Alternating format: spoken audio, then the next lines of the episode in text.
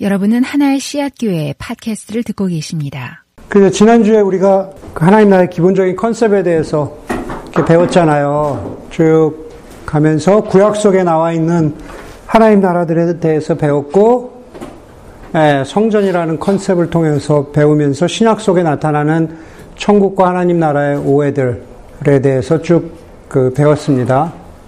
뭐 이거 다시 반복하지 않을게요. 여기서 스탑했죠. 네, 여기서 스탑했죠. 그래서 어, 하나님 나라에 하나님의 나그네 된 백성 그래가지고 그 사실 이게 굉장히 어, 원래는 교회에 관해서 유명한 그 책이에요. 오늘 두 번째 강의 시간인데 교회 그, 그 원래 제목이 Resident Alien이에요. 그러니까 영주권에 보면 우리 Resident Alien이잖아요. 그 legal status 이야기할 때 그래서 어, 하나님 나라에서 하나님 나라가 그런 곳인데 어, resident alien 다시 말해서 우리 그리스도인의 정체성을 이 땅에 살고 있지만 resident죠.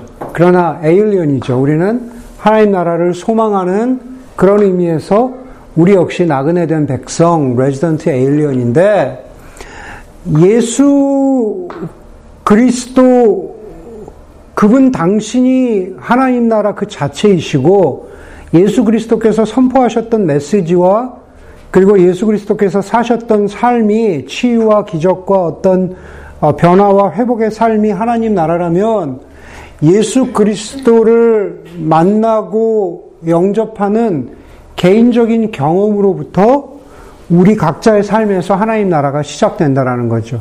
사실은 그게 어, 마태복음 13장에 여러 가지 비유들이 보여주는 그 핵심 메시지이기도 해요. 그래서 제가 설교 가운데에도 몇 번 강조하고 그랬지만은 it is personal but not private이라는 거죠. 복음을 받아들인다는 거, 우리가 resident alien이 된다라는 거, 그리스도인이 된다라는 것은 우리가 흔히 그렇게 말하잖아요. 예수 그리스도와의 인격적인 관계. 그것은 내가 뭐 3대째 예수 믿는 집안에서 자랐든지, 뭐 우리 부모님이 대형교회의 장로님, 권사님이든지 그거 전혀 상관이 없다라는 거예요. 그런 의미에서 예수님과 내가 인격적으로 맺, 맺는 그런 관계, 예, 그런 의미에서 퍼스널하다라는 거죠. 그런데 복음은 앞에 나와 있는 비유에서도 저, 저, 그, 우리 제가 보여드린, PPT에서 보여드린 것처럼 그냥 복음은 예수 천당 불신치욕, 세상이 어떻게 되든지 간에 세상이 어떻게 되든지 간에 상관없이 나만 천당 가면 된다라고 하는 그 프라이빗한 거, 아, 있어 그냥 프라이빗한 일이니까 어, 보통 그 세상이 종교 분리를 이야기할 때 가장 그 얘기를 많이 하거든요. 그냥 종교 혹은 개인의 믿음은 그냥 사적인 영역에 머물러 두고 그걸 자꾸 공적인 영역으로 가지고 오지 말라라는 이야기를 하는데 나는 그게 잘못됐다라는 거죠. 그러니까 우리가 무슨 정치적으로 나가서 어떤 뭐 목소리를 하고 뭐 이런 거를 하라라는 그런 뜻이 아니라 예, 우리의 신앙이라는 것은 어떤 면에서 공적인 영역이 저 public theology라 그러거든요. 공적인 부분이 있을 수밖에 없다라는 거죠. 그래서 예수 그리스도를 만나는 경, 개인적인 경험으로부터 시작해서 온 우주의 왕이신 이게 그냥 듣기 좋으라고 쓴 이야기가 아니라는 거예요. 온 우주의 왕이신 예수 그리스도의 다스리심을 믿는 것, 예. 그것을 통해서 제가 강조하려는 것이 이거죠. 세상을 구원하시려는 것. 예. 아들을 보내신 것은 아들을 통해서 어, 이 자매만, 이 형제만 구원하려고 한다라는 그게 아니라 이 온 세상, 온 우주를 구원하려고 한다라는 것에 핵심이 있다라는 거죠.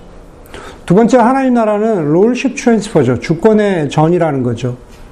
어, 어둠 속에 빛이 비쳐라 하고 말씀하신 하나님께서 우리 마음 속을 비추셔서 하나님의 영광을 아는 지식의 빛을 우리에게 주셨습니다. 하나님께서 우리를 암흑의 권세에서 건져내셔서 자기의 사랑하는 아들의 나라로 옮기셨습니다. 잘 모르겠죠? 무슨 얘기인지. 우리가 하나님을 알게 되면 결국 우리의 삶 가운데서 lordship transfer가 일어날 수밖에 없다라는 다시 말해서 내가 예수를 구주와 주로 영접한다라고 하면은 삶이 영접하기 이전의 삶과 이후의 삶은 분명히 어떤 식으로든 차이가 날 수밖에 없는 거예요. 네. 둘 중에 하나는 가짜인 거예요. 아주, 아주 솔직하게 얘기하면, 어, 영접했다고 고백하는 그 고백이 가짜이든지, 예. 아니, 뭐, 해도 가짜인 거예요. 그러니까 그럴 수밖에 없는 거예요. 사람이 변화하면 그럴 수밖에 없잖아요. 예. 그러니까, lordship transfer가 된다라는 거죠. 음. 제가 자주 하는 비유죠. 모든 계명 중에 어떤 서기관이 와서 물어보죠. 마가복음 12장에서 모든 계명 중에 첫째가 무엇입니까? 예수께서 대답하시되 첫째는 이것이니 주 곧 우리 하나님은 유일한 주시다 이렇게 이야기하죠. 제가 주님, the Lord, 주인이다라는 것에 더 강조를 한 그것이 있죠. 예. 제가 설교 때도 이야기하지만 저는 순두부보다 설렁탕이 좋다라고 하는 믿음을 가지고 있죠. 믿음을 가지고 있어요. 그런데 오늘 오늘 하나 하나님 나라 씨앗 이게 강의가 끝난 다음에 어, 지인자매가 어, 너무 좋은 강의를 들었습니다. 아, 목사님 가까운 팔로알토에 설렁탕을 먹으러 가, 아, 저, 저 순두부를 먹으러 가죠. 제가 쏠게요. 지은 자매가 이런다면 비록 저는 설렁탕이 낫다라고 하는 믿음을 가지고 있지만 그 믿음을 언제든지 포기할 수 있죠. 지은자매가 사겠다니까. 언제든지 포기할 수 있어요. 그렇죠? 네. 그런데 제가 드리고자 하는 말씀은 뭐냐면 많은 경우에 많은 경우에 우리가 예수를 믿는다는 것이 예수를 lordship, 예수를 내 삶의 주인으로 믿는다는 것이 설렁탕 순두부 차원의 믿음일 경우가 많다라는 거예요. 내가 예배 드릴 때는, 예배 드릴 때는, 어, 주님, 내가 주님입니다. Sunday 10시, 에는 그렇게 고백할 수 있어요. 그런데 세상을 살면서 여러 가지 여러분들의 삶의 사건들이 있잖아요. 이슈들이 있잖아요. 그런 이슈들에서 예수를 믿습니다. 예수님이 나의 삶의 주인입니다라고 고백한 그것을, 그것을 수많은 상황 가운데에서 그냥 포기하고 이쪽을 선택하죠. 예수님이 주인 되시는 삶에 대한 어떤 그것을 선택하지 않고 설렁탕 포기하고 그냥 순두부 선택해요. 그런데 중요한 거는 이슈는 뭐냐면 설렁탕 예수님을 포기하고 딴 걸 선택했는데 내 삶에 심지어 조그마한 동요나 갈등도 없고 그게 너무 자연스러워. 순두부 포기하고 설렁탕 먹어도 큰 차이 없잖아요, 우리 바디에. 근데 예수님을 포기하고 다른 것을 선택하는 그것이 그런 차이 정도밖에 안 될 때가 있다라는 거. 예. 사실은 예수님을 선택한다라고 주인이라고 고백하는 것은 사실은 철로로 따지면은 철로의 침묵 같은 거를 갖다가 한 두서너 개 중요한 걸 빼는 거나 마찬가지거든요. 그걸 빼면은 열차가 완전히 전복되잖아요. 별것 아닌 것처럼 보이지만 굉장히 중요한 펀더멘탈이잖아요. 그런데 아무런 변화가 없다면, 어, 내 신앙은 도대체 뭔가라고 스스로 반문해 볼 수 있어야 되는 거죠. 네, 내 신앙은 도대체 뭔가. 음. 성경에 보면은, 성경에 보면, 저나 여러분들이 다 나그네 된 백성이잖아요. 우리가 그런 얘기 흔히 많이 하지만, 아, 우리 모두 태평양 건너올 때부터 우리는 다 resident alien인 거예요. 대서양 건너서 오신 분 없죠? 거꾸로 돌아서. 네, 다 태평양 건너서 왔잖아요. 대서양 건너서 미국에 오신 분 없잖아요. 다 resident alien인데 거기 보면은 이거 한번 보세요. 이거 한번 같이 읽어볼까요? 시작. 그리스도를 위한 결정을 하는데 가장 중요한 것은 의지의 활동이라는 믿음을 갖게 되었습니다. 의지의 활동이 없다면 복음의 메시지 전반에 걸쳐 강조되는 명령들 따라오너라 일어나라 사랑하라는 피 한 방울 흘리지 못하는 겁쟁이의 경건으로 전락하고 말 것입니다. 네, 저의 목사님께서 하신 말씀이 있어요. 네, my pastor. 네, 저희 교회 일대 목사님. 아, 그러니까 무슨 얘기냐면 성경에 보면은 follow라는 단어가 굉장히 많이, 많이 나오잖아요. 예수님이 첫 제자들을 부르실 때 네, 너희는 그물을 버려두고 나를 follow me 하죠. 그렇죠. 너희는 쟁기를 버려두고 나를 따르라. 십자가를 주고 어떻게 해요? Take your cross and follow me. 그러니까 제자의 삶이라는 것은 그리스도인, 제자의 삶은 다 follow예요, follow. 이거는 follow라는 건 실제로 의지의 활동이라는 거죠. 그 신앙은 감정의 영역이 있지만은 감정이라고 헷갈리는 경우가 많은데 신앙은 결국 의지예요, 의지. will.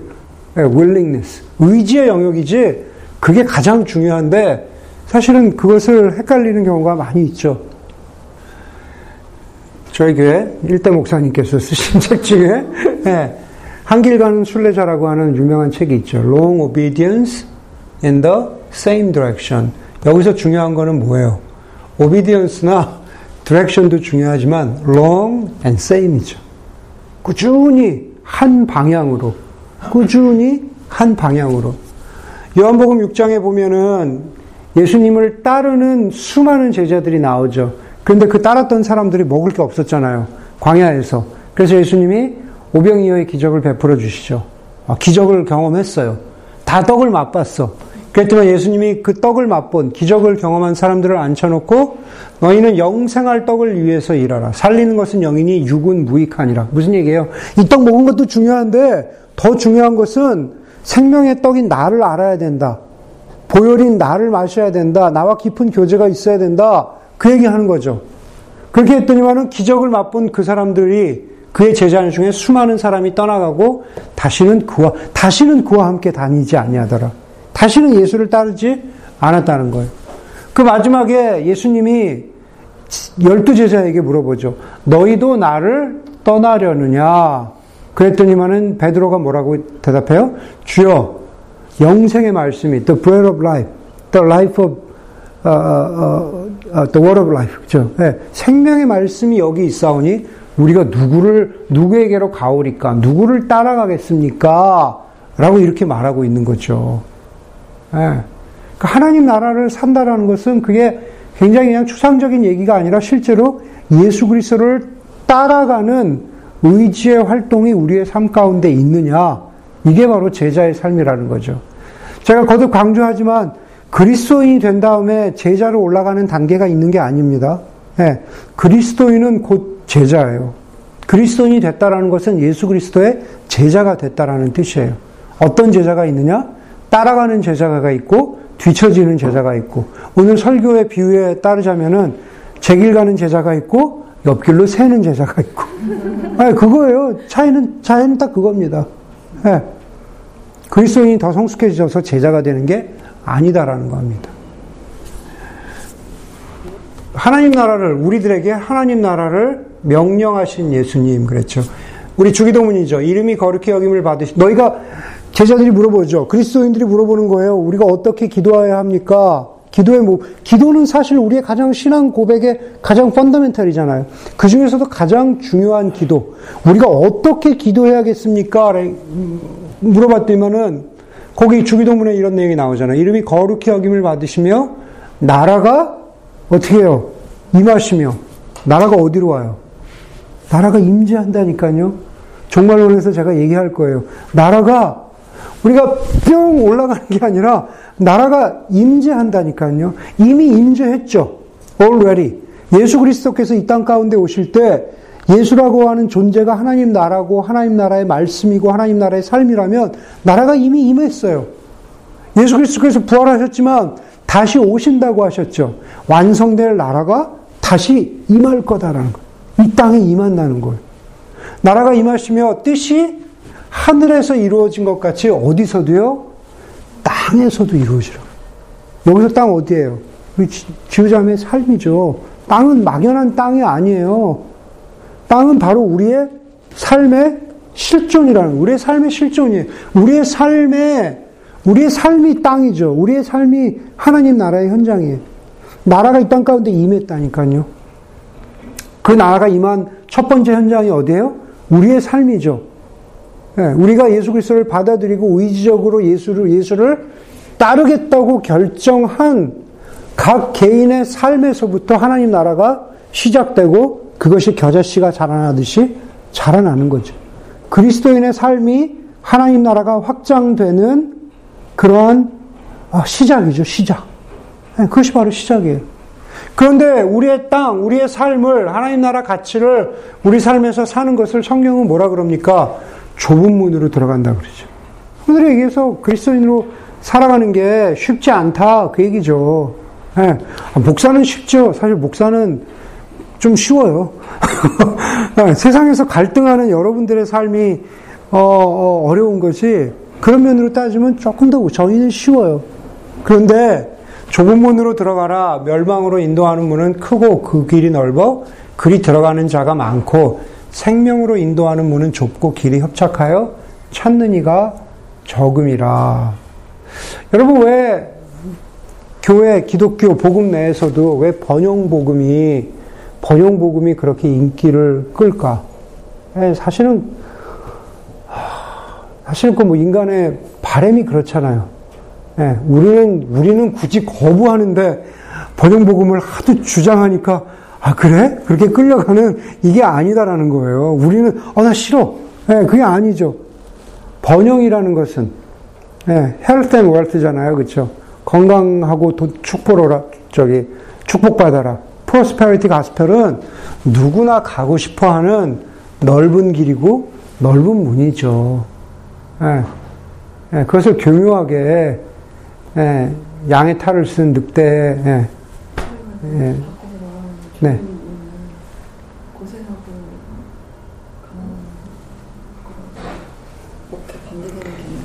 리터럴리 보면은 그렇게 볼 수도 있는 맥락이 있죠. 그런데 성경에서는 또 그것을 그렇게만은 얘기하진 않아요. 네, 그렇게만 얘기하지 않는데, 어, 제가 강조하고 싶은 것은, 그러니까 무조건 뭐 성 프란시스코처럼 살아야 된다, 무조건 뭐 저갈 때까지 없는 거기 바다까지 가야 된다, 이런 이야기를 하는 게 아니라, 저는 지금 반대를 강조하고 있는 거예요. 프로스퍼리티. 그건 아니다라는 거죠. 복음이 말하는 게 프로스페리티는 번영은 아니다라는 이야기를 하고자 하는 거예요. 네. 저다 이런 거 좋아하잖아요. 차도 좋아하고 돈도 좋아하고. 여보 얘가 누구지? 티파니인가? 어, 티파니. 소녀시대 티파니인 거죠. 네. 다 이런 거, 어?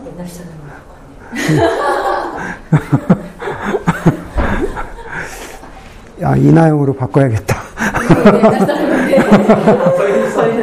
나 이나영. 어. 한류를 이끄는 어. 그냥 이런 거 좋아한다는 거죠. 다, 다 좋아하잖아요. 네. 근데, 자, 보세요. 이것도 한번 읽어볼까요? 시작. 구약 성경이 우상숭배라고 부르는 것을 오늘날 개몽된 사람들은 중독이라고 부른다. 중독되는 그 대상들은 종종 좋은 것일 수 있다. 예컨대 섹스나 음식이나 이일, 초콜릿 같은 것은 그 자체만으로는 문제될 것이 없다.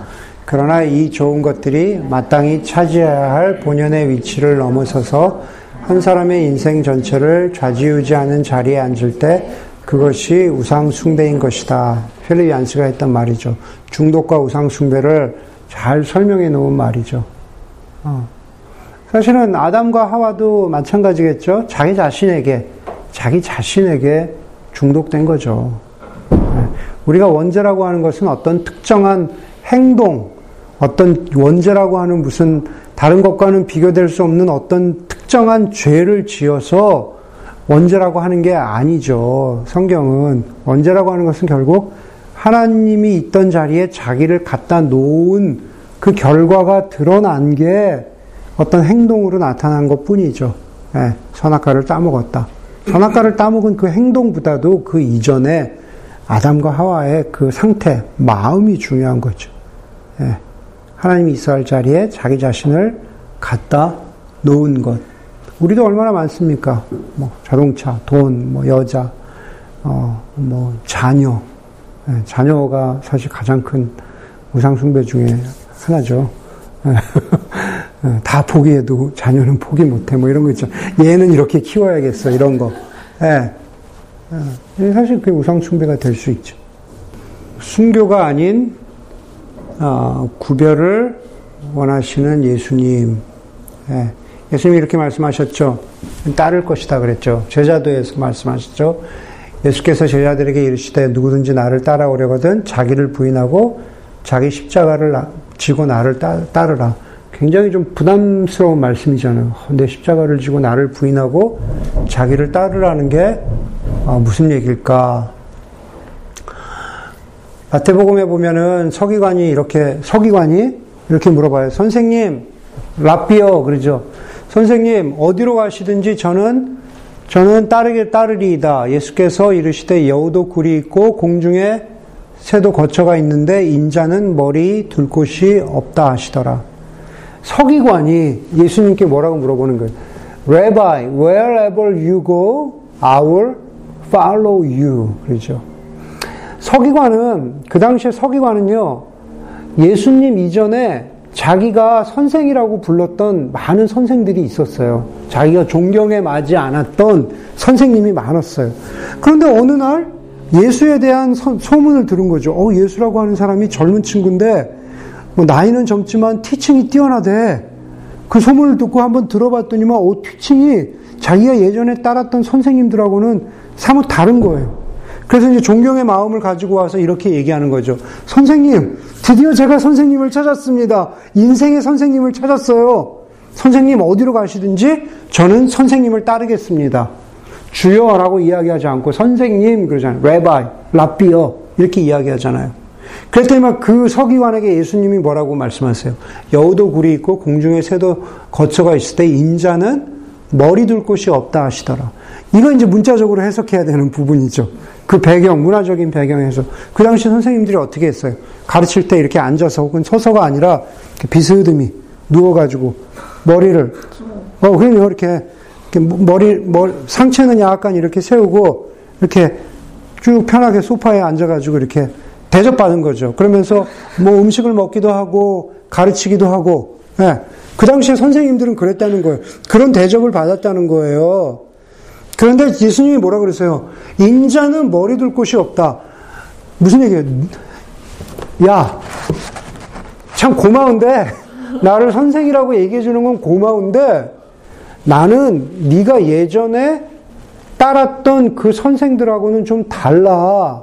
혹시 네가 나를 따라다녀서 그래서 네가 소위 얘기하는 나한테 많이 잘 배워서 무슨 뭐 새끼 선생이라도 돼가지고 그래서 존경을 받으려고 하는 그런 심산으로 나를 따라오려고 한다면 아, 참큰 착각이야.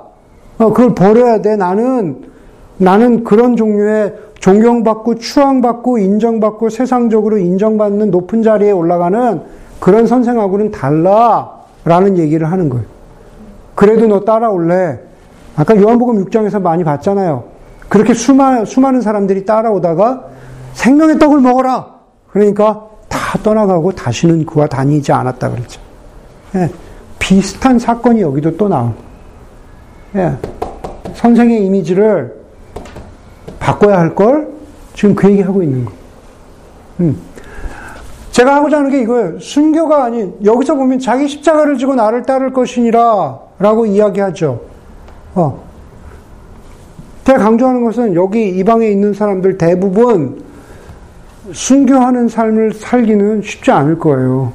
순교하는 형식의 십자가를 지고 그렇게 어디로 가는 뭐 뭐야 어디 이슬람 그 한복판으로 가는 이런 거는 쉽지 않을 거예요. 근데 뭡니까? 구별이죠. 네, 디스팅기시 되는 구별. 우리의 삶의 현장에서 우리가 십자가를 진다라는 것은 구별이란 구별된 삶이라는 거죠. 어, 예전에 사회적으로 어떤 가지고 있는 가치 기준과는 다른 그리스도인으로서 구별된 삶을 살아가야 한다라는 거죠. 어, 이거는 보세요. 예. 여기서 또 나오죠. 바로 그 앞에 나오는 거예요. 18 절에서 20절 나온 다음에 예, 이거는 어, 자녀이기도 하고 부모이기도 해요. 예. 근데 여기 보면은 보세요. 제자 중 또 한 사람이 이르되 주여 내가 먼저 가서 내 아버지를 장사하게 허락하옵소서 예수께서 이르시되 죽은 자들이 그들의 죽은 자를 장사하게 하고 너는 나를 따르라 하시니라. 이 맥락에서는 부모를 강조하죠. 뭐 뒤집어 보면 또 뭐 부모든 자녀든 나에게 소중한 존재를 이야기하고 있는 것인데 어떤 제자가 와서 물어보는 거예요. 우리 부모님이 지금 당장, 아, 제 예수님 따는 거 좋고 내가 정말 진실하게 믿고자 하는데, 우리 부모님이 갑자기 돌아가시게 됐어요. 아버지가 돌아가시게 됐어요. 가서 장례식을 치르고 와서, 그러고 와서 따르면 안 될까요? 그랬더니만은, 죽은 자들이, 예수께서 이르시되, 죽은 자들이 그들의 죽은 자들을 장사하게 하고, 너는 나를 따르라 하시니라. 여러 가지 뭐 몇 가지 해석의 가능성이 있지만 한마디로 이건 이거예요.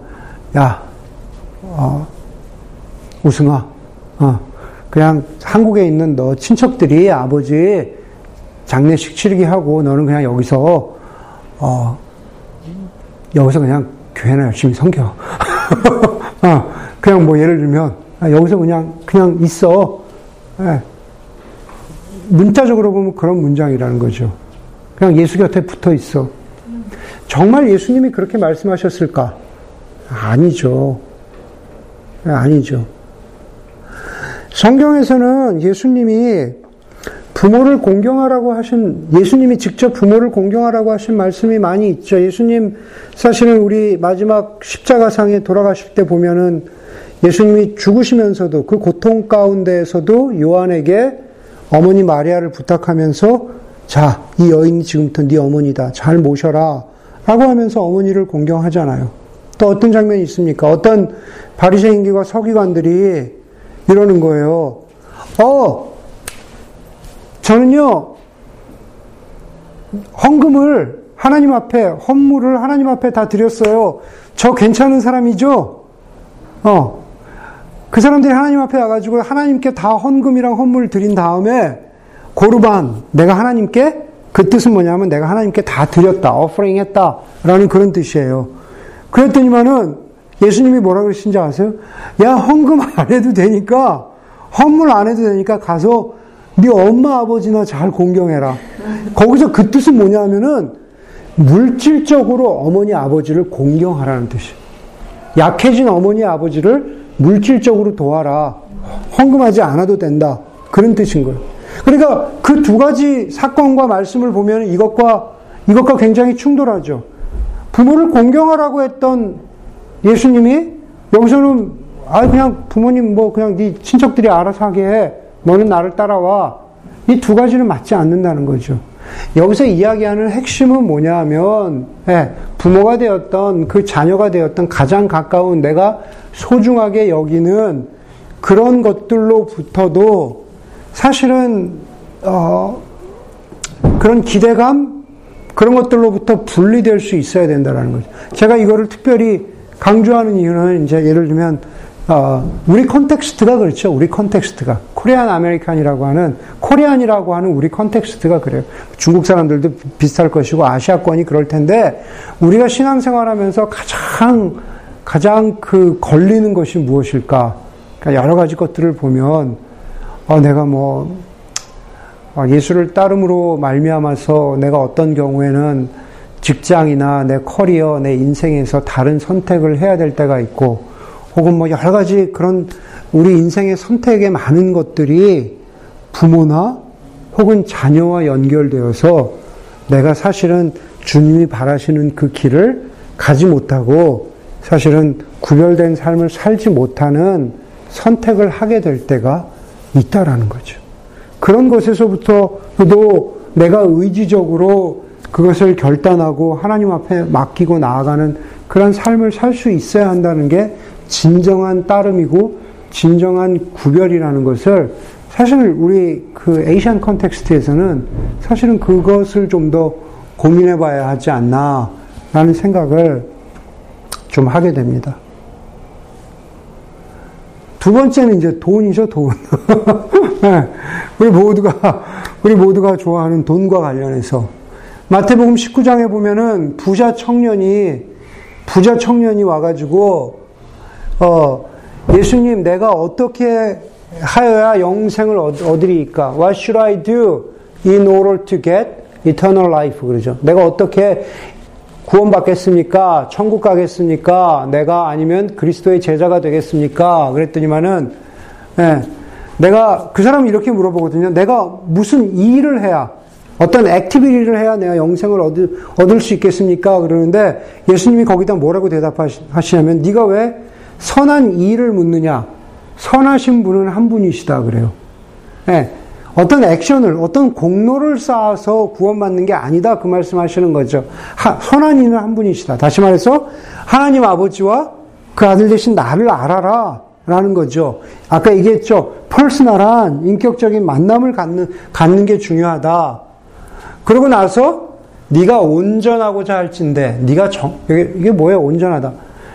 다시 말해서 네가 그리스도의 제자로서 온전한 성숙한 삶을 살고자 하려면 가서 내 소유를 다 팔아서 어, 어, 가난한 자들에 주어라 이렇게 말씀하시는데 이 전에 뭐라고 그러냐면은 예수님 제가 선한 일을 많이 했습니다. 구제도 하고 뭐뭐 뭐 남의 것을 탐내지도 않고 산을하지 않고 간음하지도 않고 내가 내가 잘했습니다. 내가 선하게 살았습니다. 그렇게 얘기해요. 예. 그러니까 예수님이 그렇게 그 청년에다 대고 뭐라고 하시냐면 네가 구제하고 그런 거 되게 훌륭한데 네가 헌금도 많이 하고 뭐 구제도 하고 훌륭한데 가서 내 소유를 다 팔아 가난한 자들에게 주라. 그러면 하늘에서 내 보화가 내게 있으리라. 그리고 와서 어떻게 해요? 또 나를 따르라 그러시잖아. 네. 따름에 이 따름에 이 삶이 다 포함되어 있는 거죠. 어.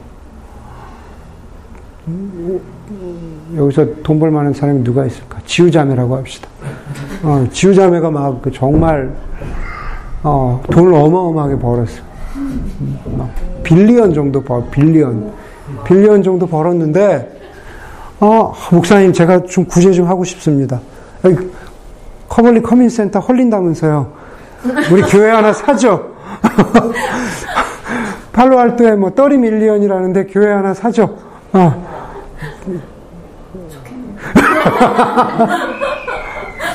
그렇게 구, 구제라기보다 하니까 좋은 일 많이 한 거예요. 어. 그랬는데 그 지우자매에게 예수님이 말씀하시는 거죠. 너 빌리언 벌었지?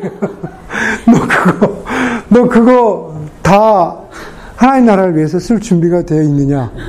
뭐 이렇게 도전하시는 거거든요. 리터럴한 도전일 수도 있고, 사실은 빌리언 벌 일은 제가 보기엔 지휘자매도 알고 나도 아는 것 같아. 그럴 일은 없는 것 같아요. 그 나이 되면 그 정도 자기 인식은 있잖아요, 그렇죠? 모르죠 또. 아, 모를까요? 아, 그러면 건물 하나 사고 그런데 예수님이 이렇게 도전하시는 거예요. 돈에 대한 도전. 내 삶에서 정말 우선순위가 어디에 있느냐. 여기다 얘기하는 거죠. 예수님이 이렇게 도전했더니만 이 다음 구절에 뭐라 그래요? 그 부자 청년이 가진 것이 많음으로, 돈이 많다는 얘기예요. 가진 것이 많, 많음으로 근심하며 돌아섰다. 그러거든. 근심하며 돌아가니라. 예수님 따르라 그러는데 따르지 않고 가진 게 많으니까 돈과 예수님 사이에서 이렇게 갈등하다가 아, 그래도 나는 이거는 놓칠 수 없어. 어. 그러면서 예수님 포기하고 어, 돈을 따라가는 삶을 선택했다라는 거죠. 마찬가지로 뭐, 전 세계적인 현상이죠. 뭐, 베이에서도 마찬가지 아니겠어요? 베이에서도. 특별히 여기서 돈이 얼마나 네, 우상입니까? 네. 근데 돈으로부터 우리가 자유로울 수 있는 베이의 레지던트로 살고 있지만, 그러나 에일리언 같은 삶을 살 수 있느냐. 그게 하나님 나라의 나그네 된 백성의 정체성이 아니겠느냐. 성경은 계속해서 우리에게 힘주어서 그것을 강조하고 있는 거죠. 제가 아는 거죠. 이거 이 노래 아는 사람. 강산에. 강산에, 강산에. 어, 옛날 사람. 그게 옛날은 아니에요. 근데 여기 보면 그러잖아요. 연어가 이렇게 거슬러 올라가잖아요. 근데 연어만 여기에 그 앞부분이 저는 특히 좋은 것 같아요. 흐르는 강물을 거꾸로 거슬러 오르는 연어들의 도무지 알 수 없는 그들만의 신비한 이유라 그랬잖아요. 저를 왜 저렇게 거슬러 올라갈까? 네, 정말 신비한 이유. 하나님 나라에 나그네 된 백성의 삶의 모습도 그래야 되지 않겠는가 하는 거죠. 왜 저렇게 그냥 그냥 강물 따라 편안히 흘러가면 되지 뭘 그냥 저렇게 죽어라고 웬만큼만 거슬러 가면 좋겠는데 어막 이렇게 점프해야 되고 막 얼마나 힘들어요. 그 안에 신비한 이유가 있다라는 거죠. 그 하나님 나라를 기다리는 소망 때문에 그러는 거죠. 거슬러 올라가는 거죠. 앞으로 얼마나 가야 할지 모르지만 계속 가는 거죠. 그런데 그런 얘기 꼭 연어가 아니더라도 그렇죠. 강물을 따라 강물의 흐름대로 흘러가는 고기는 물고기는 죽은 물고기만 그렇게 따라가요. 연어뿐만 아니라 우리가 연어가 대표적으로 그렇게 보여서 그렇지 작은 이런 피레미 같은 것도 물가에서 아주 물가에서 어떻게든 떠내려가지 않아요. 어떻게든 그냥 위로 올라가려고 꼬물락꼬물락 꼬물락 하지 그냥 배를 뒤집어서 강물 따라 흘러내려가는 건 죽은 물고기뿐이 없죠. 이해가 되시죠? 네. 우리 그리스도인들도 그럴 수 있다는 거죠. 세상의 시류 속에서 네, 우리가 그냥 내모, 내맡기고 이러고 있으면은 하나님 나라를 우리가 이야기하긴 하지만 사실은 배 뒤집고 세상의 흐름 속에 세상의 번영을 추구하는 삶 속에 그냥 그렇게 흘러갈 수 있다라는 걸. 네. 네. 이거는 음.